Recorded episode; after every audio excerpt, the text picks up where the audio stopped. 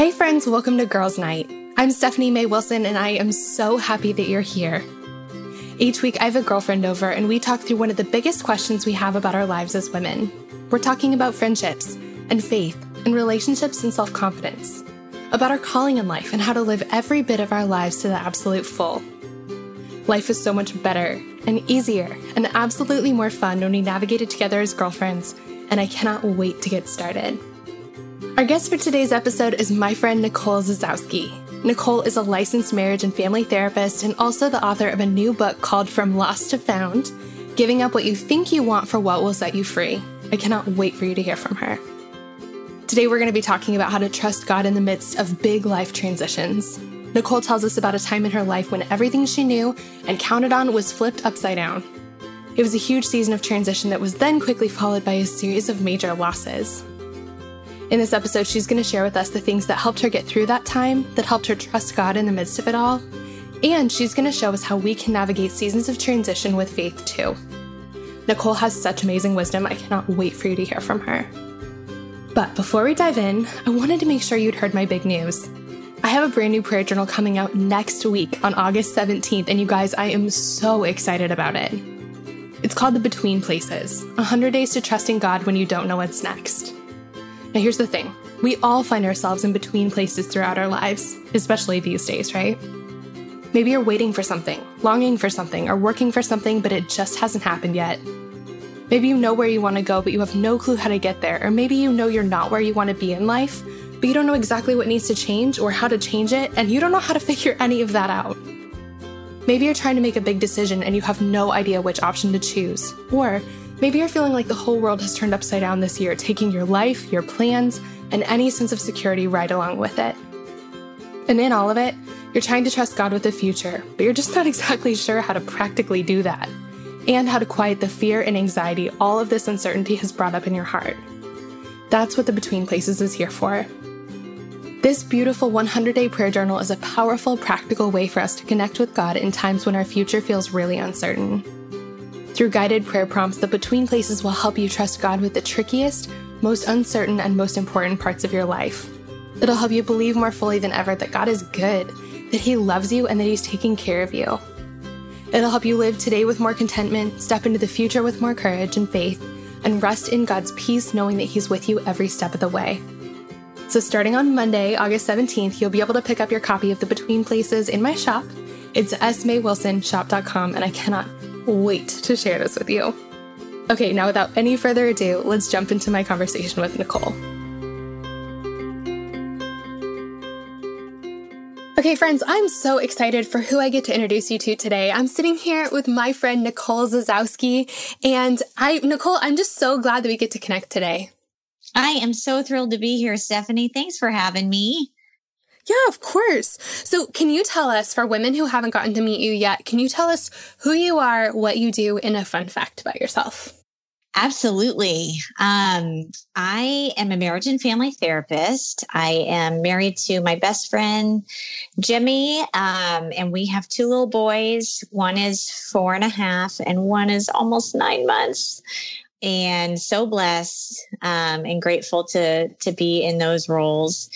I mostly do my therapy work in a private practice uh, right outside of New York City in Connecticut. And then four times a year, approximately, although COVID has uh, altered that a bit this year, I fly down to the um, Atlanta area and participate. I'm a therapist on staff at a marriage intensive program called the Hideaway Experience and it's four days, five couples, um, really, really challenging but rewarding work. Um, and so, in, in addition to my writing and speaking, that's what I do. And a fun fact about myself we get some cold winters in the Northeast, as you can imagine. And I am an iced coffee girl all year round. I just like my coffee iced. Interesting. yes. So it's not the most appealing thing when it's like, you know, 20 degrees with a six below wind chill factor. Um, and I'm craving my iced coffee, but I just think it tastes better iced. I don't know why. That, I mean, I can solidly relate to that. Although I will say that when it gets really cold, I'll go hot. But I do, I like iced coffee a, like just a lot better. Like an iced latte is is perfect for me. Yeah. Yeah, I'm I'm the same way and I don't know what it is. You would think it would taste the same but just hot versus cold, but it I don't know why. It just tastes a lot better. It's kind of funny. Interesting. Okay, I love knowing that. Um, so Nicole, you actually just had a new book come out. Can you tell us just a little bit about it before we kind of dive in? Absolutely. It's called From Lost to Found um, Giving Up What You Think You Want for What Will Set You Free. And it's, I describe it as a story that I would not have been brave enough to choose, but in God's graciousness, in his redemption, and what felt ruined to me, he pried my fingers off of a life of comfort that I didn't know was sinking me, pried my fingers off of things that I thought I wanted and that I was substituting for Christ and gave me empty hands to receive more of him. Mm. I have a book coming out. I guess it'll be next week when this comes out, um, which is crazy. But it's when you said it, it's a story that I wouldn't have been brave enough to choose. At the beginning of each section of the book, I tell a story of a between place in my own life. And I feel like that's the perfect summary of it. Like just mm. where God did mm. something bigger than like I was praying for something and God didn't give me what I was praying for. He gave me something better. And the process was was tricky and was rough, but ultimately gave me so much more in so many ways than I would have been given if I would have just gotten what I asked for. Oh, I love that. Yeah, I, I talk about in the first chapter how I used to think that the enemy only worked by making us miserable and attacking us in a really obvious way. And certainly, I, I think that is in his toolbox. But one of the ways through this story that I recognize that he works in my life is to make me comfortable without Christ. Mm. And I didn't realize that I was dreaming dreams that were too small. Um, in fact, I use a C.S. Lewis quote in that first chapter We are far too easily pleased. And uh, I think I was pleased with the life that I could build with my two hands. I was very content to be self reliant and not put myself in a position where I had to, to depend on Christ. I loved God. I had a good relationship with Him, but I didn't realize that my peace and my joy and my sense of personal significance and security were invested in all of the wrong places. So what happened? Like I, I know that you you were stripped of a lot of things um in you know in the last couple years and and went through a big transition and stuff. Can you tell us like what that what that looked like? Yeah, so it started with a move from California which I jokingly refer to as a land of milk and honey. I kind we, of is. we were living in yeah, I know, right? Especially in January. Um, so we were living in Pasadena, California, which is just like this gorgeous, I call it small town LA. It's um, where the father of the bride house is, and that just sort of if you picture that movie, that sort of captures the feel of, of where we were living, although we were not living in that house or anything that resembled it. But it was just this idyllic life. I had just married my best friend. My career was going well. I was building a practice and I was sort of earning accolades in my graduate program and had a lot of confidence about the direction my life was going in.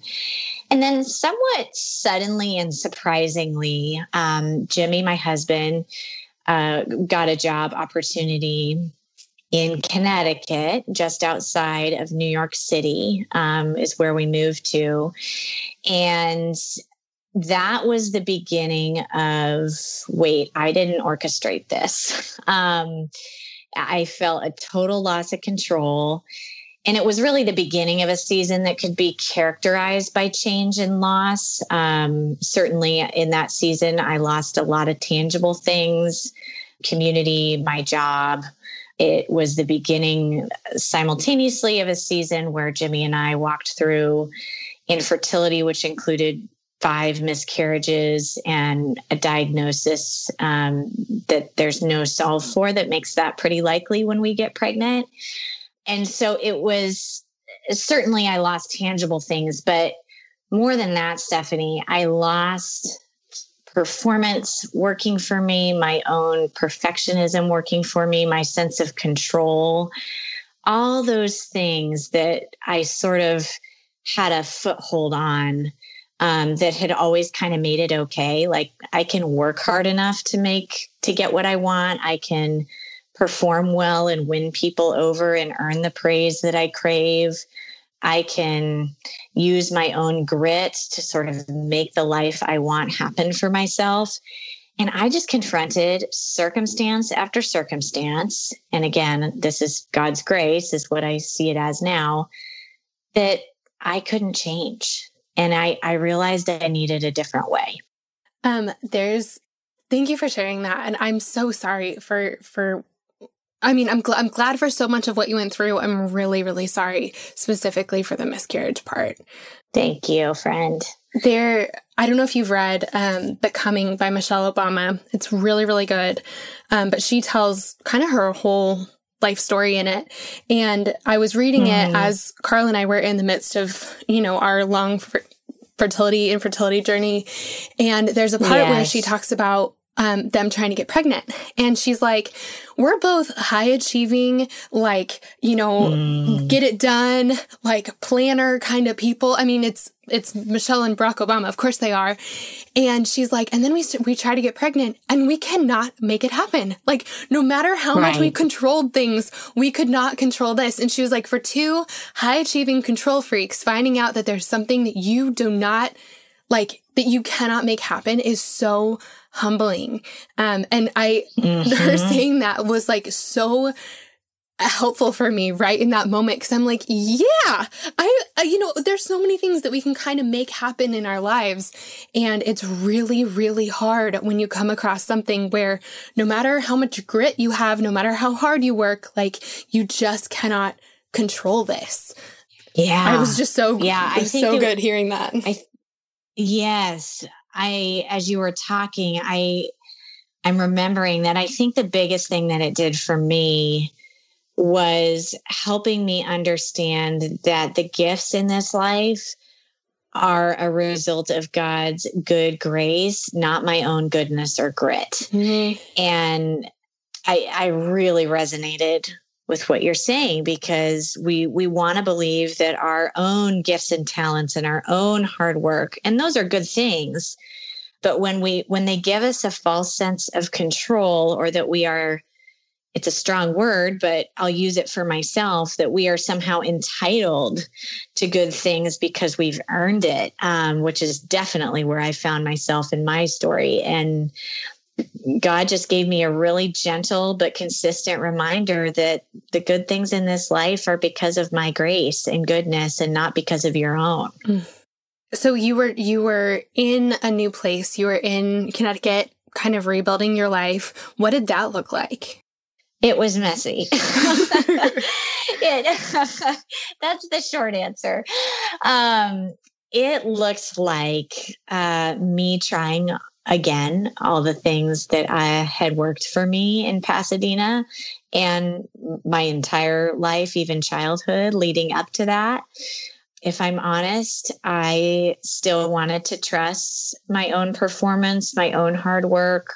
Um, I wanted to control and shape the life that I thought I wanted. Um, I just thought I was starting over. At that point, that was that was the pain is having to do the same thing I did all over again. But by God's blessing, it did not work. I um, there's some hilarious accounts in the book of me trying to impress people and that falling very flat. I was just in a totally new place where what I brought to the table wasn't what people were looking for and wasn't what people found impressive. And that was really painful for me. Um, but there's a difference I learned between feeling that pain and having that be re- very real and understanding that other people don't get to decide my value. And it was an invitation to be obedient to God's call instead of, you know, and, and put my confidence in his call instead of the praise of other people. So what did that what did that shift look like? Like how did you go from okay, I'm trying all my old tricks, they are not working to mm-hmm. like trying something different? Well, I had a choice. I'm thinking particularly with my um, my career as your as you were talking that story came to mind. I I just I had this choice of was I going to give up because the one thing I felt confident in was that God was calling me to be a marriage and family therapist. I did feel confident in that. I didn't have the confidence of anybody else.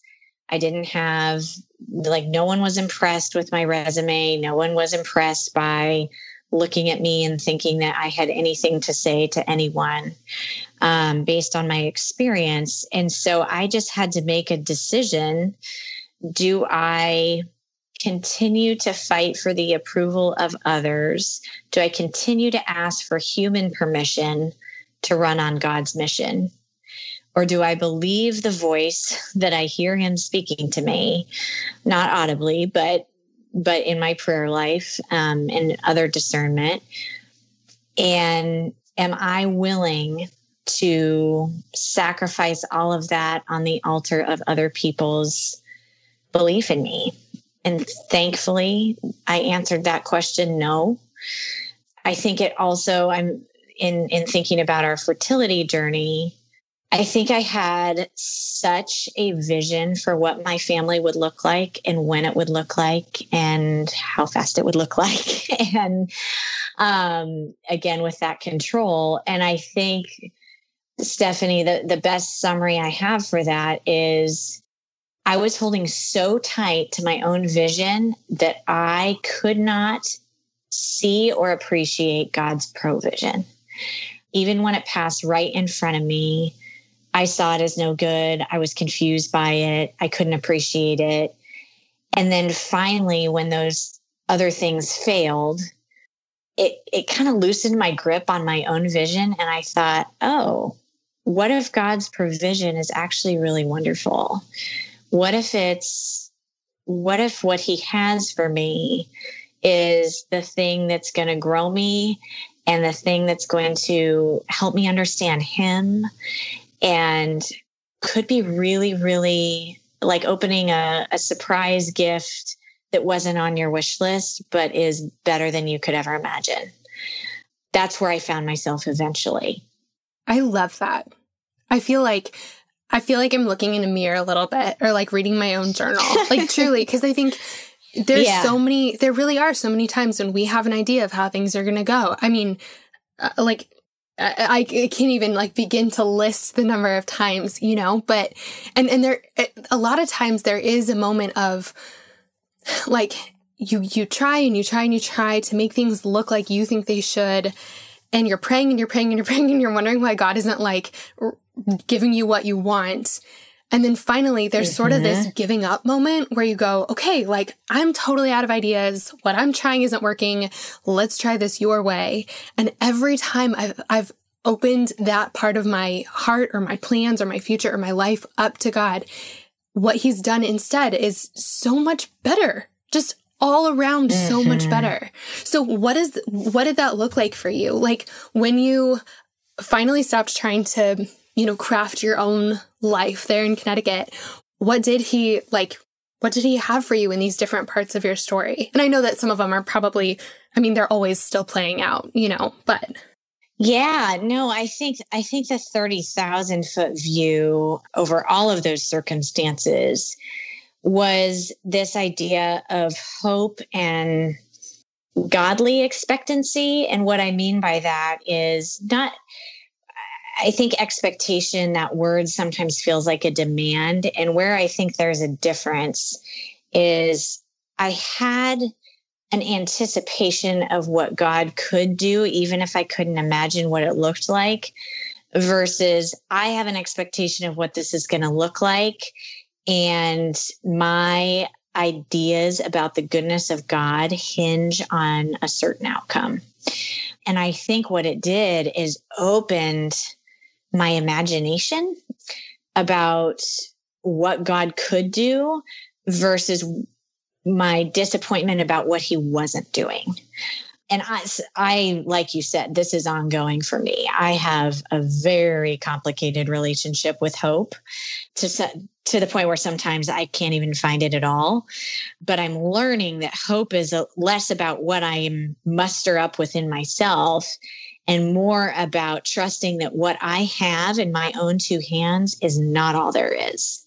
And even if i can just imagine what that looks like that what what i have access to in my own human limitations is not all i actually have access to if we've put our trust in jesus then gosh that changes the trajectory of what could happen versus what hasn't happened. That makes sense. I love that that sort of like redefining of hope that it's not you're not hoping for a specific thing. And and I love how you said that that like our belief that God is good hinges on this certain outcome but it's hope that it's hope in God and like what he mm-hmm. Knowing that he can do all kinds of things and and there's something so exciting to that like the imagination of it like you said there's it's just that's just a really interesting and really important flip, you know? Yeah. And I think, I think also realizing along those lines is that, you know, hope always doesn't always lead us to the answer that we are praying for, as we've talked about, but it does always lead us to the person and presence of Jesus, and that will not disappoint. And so knowing that, because sometimes I think we think that we feel like, at least I do, that hope feels like an avenue of disappointment. Um, if I open myself up to hope, then I'm going to hurt that much more if it doesn't happen. But remembering that it's actually an open channel to our creator and the one who loves us and wants what's good and is our comforter and so much more. I think that's a helpful paradigm for me to hold on to as well. Yeah. Yeah, I agree. So, what happened, like in your story specifically, when you decided that you weren't going to wait for people's permission to pursue your career? like, what happened there? And I know you said you have two beautiful kids. Can you tell us, like, kind of how that part of your story unfolded too? Yeah, well, um, career wise, I just kept putting myself out there, and that looked like a windier journey um, than I had planned on. I, I moved from a private practice in California and had goals of being in that setting here as well in Connecticut. And um, that's just a really hard thing to do, period, to build a private practice. But when you have not even any uh, social or personal contacts, there's you know no referral sources at all. It's a it's a slow build. So I did end up. I was blessed to get a job um, in a group private practice that we certainly saw people of all faith backgrounds and um, all different faith walks. Um, but the the practice itself, we as clinicians were faith based. So, but but I had to slowly build there. So then I worked for free at a local clinic, um, which was a whole blessing, unanticipated. God taught me so much in that job. And again, I wouldn't. I never would have pursued that job on my own, but he had so much for me there. And then I worked part time um, at J. Crew, um, which had its own, uh, and that's where the vision and provision thing really became real for me because I worked with some amazingly talented people there, like the top five salespeople in the country that were just really wonderful. Like I wanted them to dress me every day, just really talented. So this is not about like saying I'm above retail at all, um, but it was not a match for my skill set. And yet God was doing so much in that job in my own heart and ministry wise. And I wasn't willing to see it because it wasn't a therapy job. And finally, I just had to receive the provision he had for me. And my eyes were opened big time to, and, and I write a pretty funny story in the book about, about a situation there but it was messy. It wasn't what I would have written for myself, but it introduced me to God in a different way. It formed a more intimate relationship between the two of us. It strengthened Jimmy and I's marriage in a really important way before we entered that season of infertility. And so I'm I look back and I feel nothing but gratitude.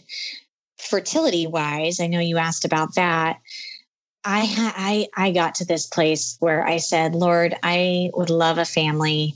How you build that, I I am open to however you build that." Um, we were looking pretty seriously at adoption before actually both our boys, and I don't want that to to at all. I want to be really clear for anyone listening. We still feel passionate about adoption and think that that's, you know, we need to pray more, but think that that could be in our future um, potentially. Um, so adoption is not, was never a consolation prize for us.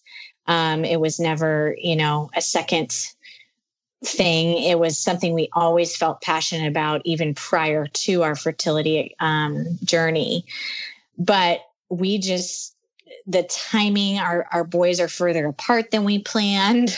Um, lots of loss before each of them. Um, exploring adoption before each of them. James my oldest came to us through some help with fertility treatment. Charlie my second came all on his own. So they they've just come to us differently and not at all how we expected with a, but but through a lot of prayer and i'm confident however they come to us it's it's god doing that matching and and it's his provision. So it's been really it's been hard and it's been the most i could cry talking about it. It's been the most beautiful thing i've ever experienced.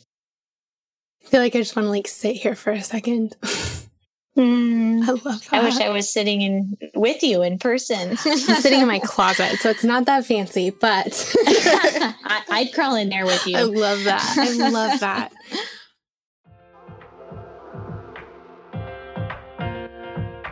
Shout out to Claritin for supporting this episode and providing us with samples.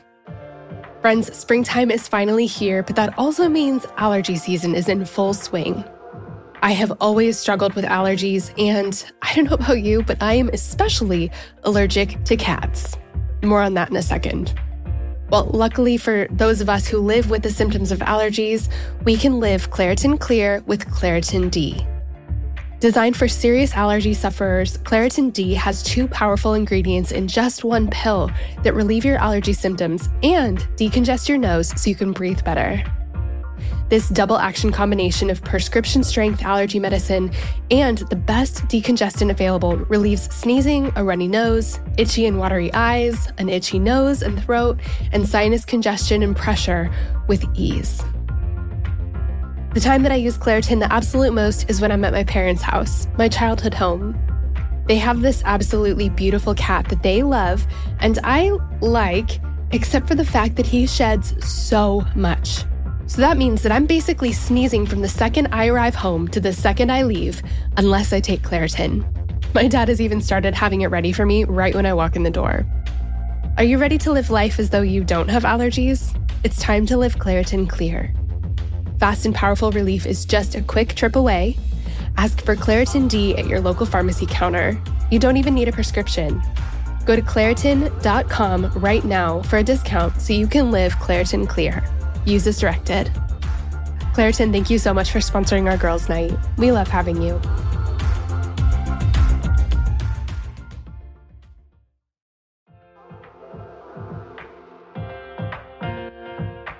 This show is sponsored by BetterHelp. As many of you know, I recently wrote a book, and while it was the most rewarding project of my career so far, it also came with a lot of hard work and long nights. And sometimes when things started to feel a little bit overwhelming, I needed to get a few things off my chest so I could clear my mind and keep the writing process flowing. And the thing that helped me so much to sort through those feelings was therapy. Now, tell me if any of this sounds familiar. Maybe you're going through something really hard right now a big loss or a gigantic life transition. Maybe you frequently feel anxious, depressed, overwhelmed, or just generally discouraged. Maybe you really, really, really want your life circumstances to change, but you don't know how to actually change them. Or maybe you're feeling stuck as you try to work through your past, navigate your present, or figure out your future. Friend, if you can relate to any of this, you're not alone. I've been there, and therapy has been the thing that has helped me more than anything else with all of this. In the last 10 years or so, I've learned that strength isn't proving I can do it on my own, it's knowing that I don't have to. I'm at my strongest when I have a full support system around me, and an essential part of my support system is therapy. Therapy can be absolutely life changing. That is, if you can afford it and find a therapist you like and trust. But of course, this is easier said than done, and that's why I'm so excited to be partnering with this week's podcast sponsor. Our sponsor for today's episode is BetterHelp. BetterHelp is the easiest and most affordable way I've ever found to find a great therapist. It's entirely online and super easy to sign up.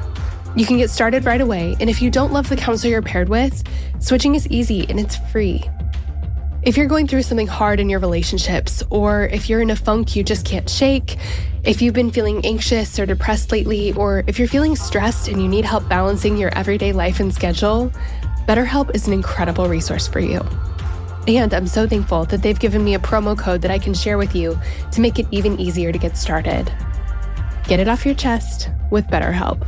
Visit betterhelp.com slash friendship today to get 10% off your first month. That's betterhelp, H-E-L-P dot com slash friendship.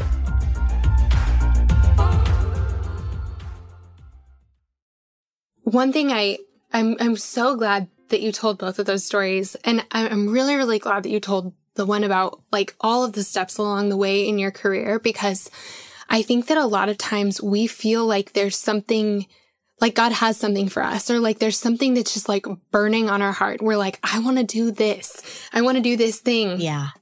And, you know, maybe we've gotten to the point where we're pursuing it regardless of who says it's a bad idea. um, cause there are always people along mm-hmm. the way that mm-hmm. say like, are you sure that's not a real job? Um, or that's mm-hmm. not a mm-hmm. good idea. Or are you sure you're cut out for that? But then, you know, I think that a lot of times when we apply for something and get rejected or when it doesn't happen the first or second time, we take that as a door closing. And I, I don't think that that's what it is. I mean, that, that might be a door closing, but it doesn't mean that that's the end. It doesn't mean that you heard wrong or that um, you're not cut out for this. My, oh, gosh, so much of what I do today started because I took an, a part-time unpaid internship right after I graduated from college and waited tables on the side. Actually, I didn't even wait tables. I was the hostess. Mm-hmm. right. So, uh, I mean, it, it's, I love that you said, you know, I worked for free and I, um, you know, worked at J. Crew and I, you know, did all these, like took all these opportunities along the way. But I've seen in all of the in like looking back on on my sort of career path so far, especially in the times where it felt like we were like swerving off the road, like we had deviated from the plan a long time ago. Mm-hmm. Those were the moments when God was really leading me to something that I like just had to kind of open my eyes to find.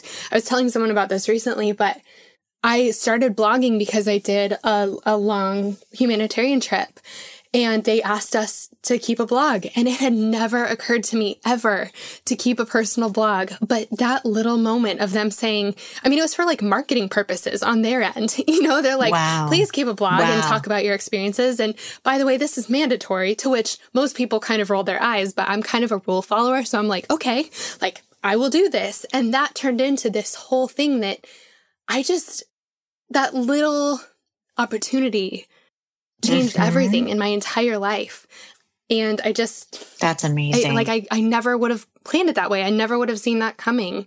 Um, and so just as an encouragement for anyone who's feeling like they're walking down a road and doors keep slamming in their face or the only thing that's available to them looks like it's a like the least attractive option ever or it's for free or it's mm-hmm. totally off what they think their path is.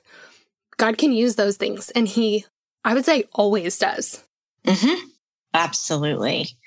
No, what feels um, what feels ruined in our mind, he weaves his redemption into. I think there's always an invitation in what's been canceled. And I think often there's there's protection in rejection that sometimes we that we may never know why we didn't get a certain thing or certain opportunity or certain job or why something didn't work out the way we thought it would. But just trusting that we're looking at a puzzle piece um, and, and god has the whole puzzle. Sometimes that image helps me a lot as much as i wish i could see the whole puzzle sometimes. Yeah. Yeah. So you talk about several things in your book that i just want to ask you about because they are um, such important ideas and mindset shifts and um, things that I, I know are so helpful for us to hold on to in the midst of times like this where we're we're trying to navigate what's next and we're not really sure and everything looks messy. Um, and so one of the ones I wanted to ask you about is um, you talk about working from our significance instead of for our significance. I would love for you to just kind of talk us through like what that means and how we actually put that into practice in our lives. Absolutely. That's been an important concept for me and a and a crucial paradigm shift. I think growing up when you're a performer and what I mean by that is when you are used to using your own performance as a way of solving your feelings of inadequacy or inferiority or not feeling not good enough, you're only ever as good as your last performance. And so you are always using your performance and your achievements and other people's praise as validation of your value. So you sort of start from, uh, you know, ground zero and then perform well enough or earn enough praise or achieve a certain goal um, realize a certain dream to attain your value. That's sort of the paradigm um, that comes with that performance mentality. And that's unknowingly how I lived my whole life. And so when I performed well, you would think that I felt a lot of peace, but I was really just worried about staying on the pedestal I had put myself on mm-hmm. through that performance. And of course, when I didn't perform well, I had something that much more to prove the next time, and I felt worthless. And so my identity was really just on this roller coaster of highs and lows, depending on how I performed. I think in God's economy, I know in God's economy, we start from 100% and we get to express our gifts from that from that significance he has already named us significant. He has named us worthy. He has paid a price to prove our worth already um, on the cross. And so we can either receive that or not. And when we do receive it, we get to use the gifts he's given us from that place of significance and not to prove something or not to uh, not for our significance, that we're already all filled up and nothing we do or don't do is going to take that away. I love that. There's so much freedom in that. And, and even more like, I'm picturing a little kid getting up on stage and singing a song. And they're singing that song to gain the approval of their parents? And and mm. how how much fear would you walk up on stage with? How like how can you sing when your heart is so choked with with fear and expectation and pressure you know? Whereas like if you get up on that stage and you know that you could like pee your pants right then and there and your parents would be endlessly proud of you no matter what like you can really let it rip. You can really like sing your full song out like out loud with your whole heart when you know that no matter how you perform you're going to be loved either way. And so it's just really cool that not only is that such a free like freer way of living but it allows our gifts to be expressed so much better that way because they're not choked with fear. Does that make sense? They absolutely. I think that's a beautiful articulation of it. It frees us up to know that our value isn't based on the outcome. And so we get to use our gifts for the glory of God and and to bless other people and to i mean what a gift it is to utilize what he's given us knowing that our our identity is protected from what happens with them. Mm, that's so good. That's so good. There's so many gosh there's so many things that, from your book that i want to ask you about. Another one though is i know that in this season specifically so many of us feel like our worlds have been turned upside down like not mm. only are we dealing with just the normal things of being a 20 or 30 something woman like there's so much transition that happens in our lives in the span of those two decades but add in all of the other things that are going on in our world and i you know so many of us that thought we had job security feel no security and so many of us mm-hmm. who knew what our next steps were like our next steps have been totally wiped out from under us and so when our worlds have been turned upside down, I guess two kind of two parts to this. One, how do we feel safe in a world that is so shaky? And then if we if our worlds have been turned upside down recently, how do we start over? Mm, those are such great questions. As a therapist, I practice restoration therapy which is a, the particular model that I use. Um, and I use it in my own life as well because I don't like to ask clients to do things I wouldn't do myself. And there's sort of three footholds, I call them, that have been really helpful for me in terms of feeling secure in an unsafe world. Just to back up a little bit, pain comes from two different directions. One is more of an identity pain, which we just talked about with performance and feeling worthy and good enough and you know adequate and, and significant. And then the other pain is just the pain of feeling uh, unsafe. And obviously there's thousands of feelings in both of those buckets. But the the truth about safety is hard because as we're all discovering for the first time or be re- being reminded of in the year 2020 life isn't always safe. And so it's hard to say you're safe, you're safe when sometimes, you know, we're not um, because life is messy and imperfect. And so feeling secure in an unsafe world, there's three truths that we can cling to in the midst of that. Um, the first is we are not alone.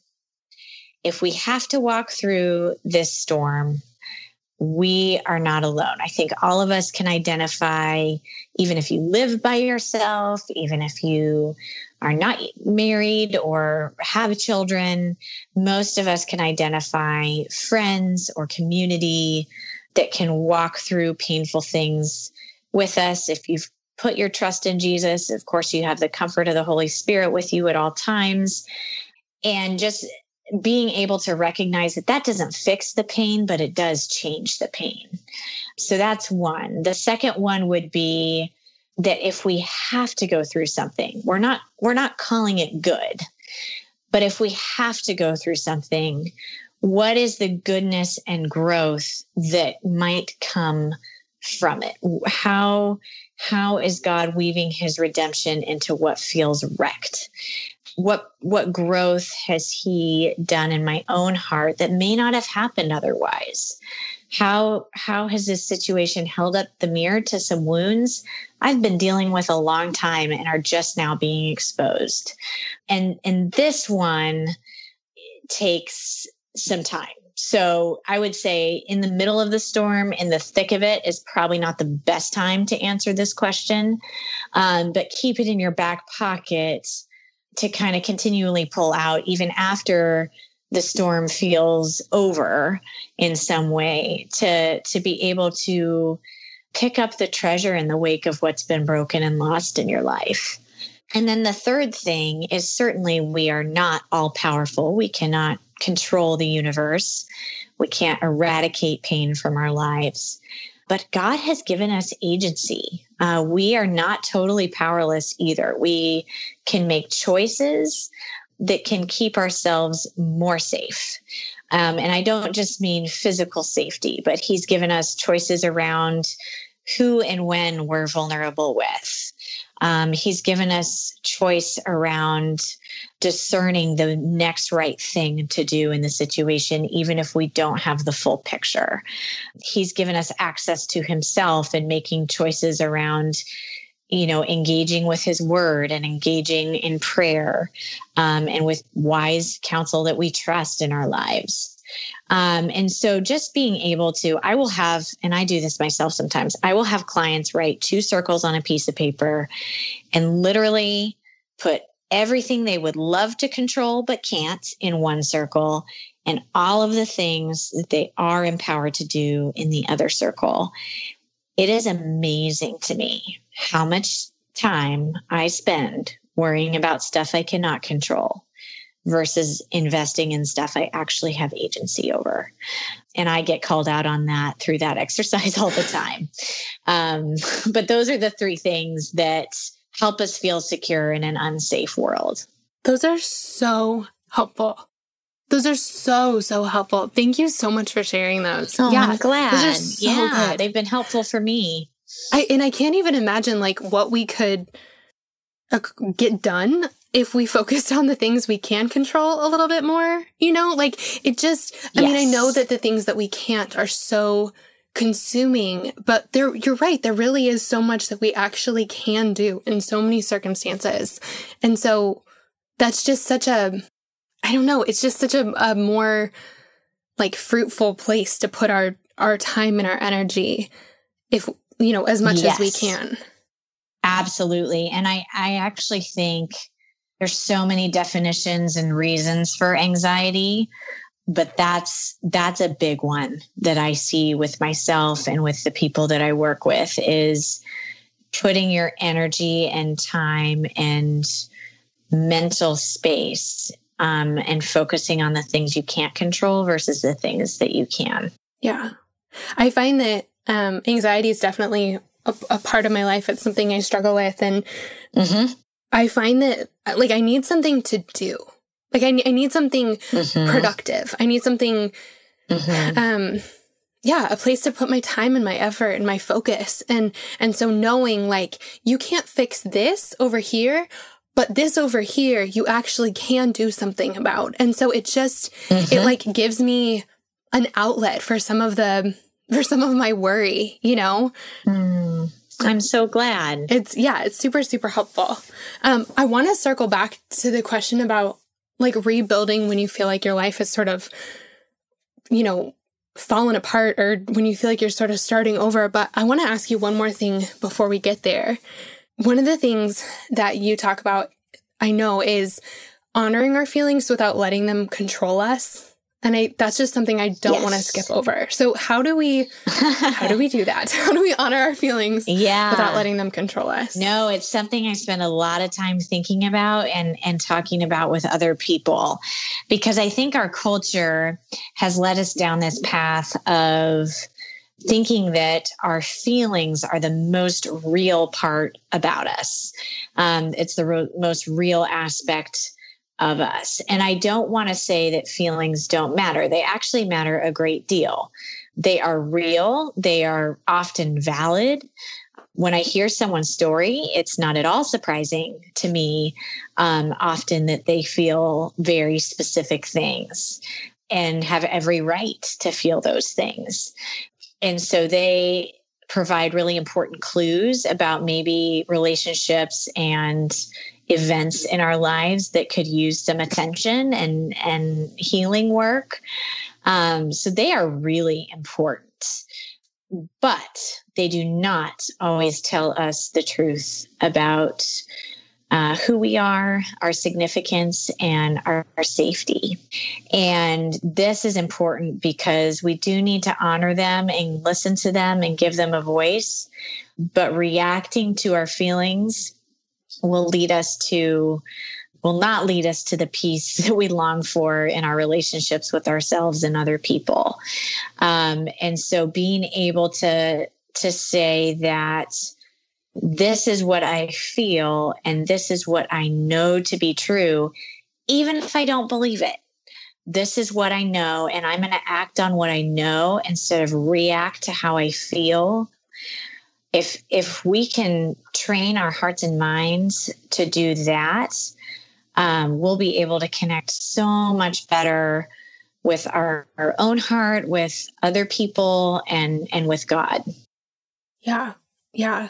As you were talking, I was thinking this is one of the I don't want to say biggest because I don't know, then I feel like I'd have to rank them in the proper order. But I mean, this feels like one of the biggest reasons that reading scripture is so important. And not just reading it, but like yes. writing it on our heart because mm-hmm. we have to know what's true. Otherwise, we're going to be kind of tossed about by our feelings. And so, if, but if we don't know what God says is true, like we don't have anything to, to compare them to. Exactly. Exactly. We're sort of at the mercy of our circumstances and what happens to us on a given day. I write about it in the book in, in a chapter called A Total Eclipse, and it, it was the day of the eclipse.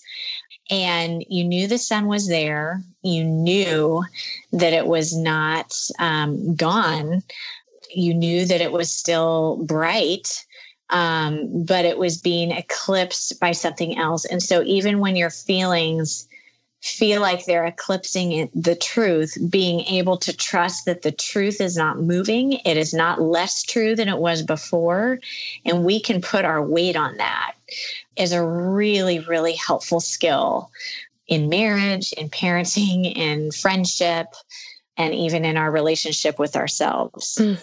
I love that. That's been so helpful for me. I remember the the first time a girlfriend told me, uh, she was like, Stephanie, you know your feelings aren't always true, right? And I was like, what? Come again? Wait, what? wait, wait, I'm sorry. Excuse what?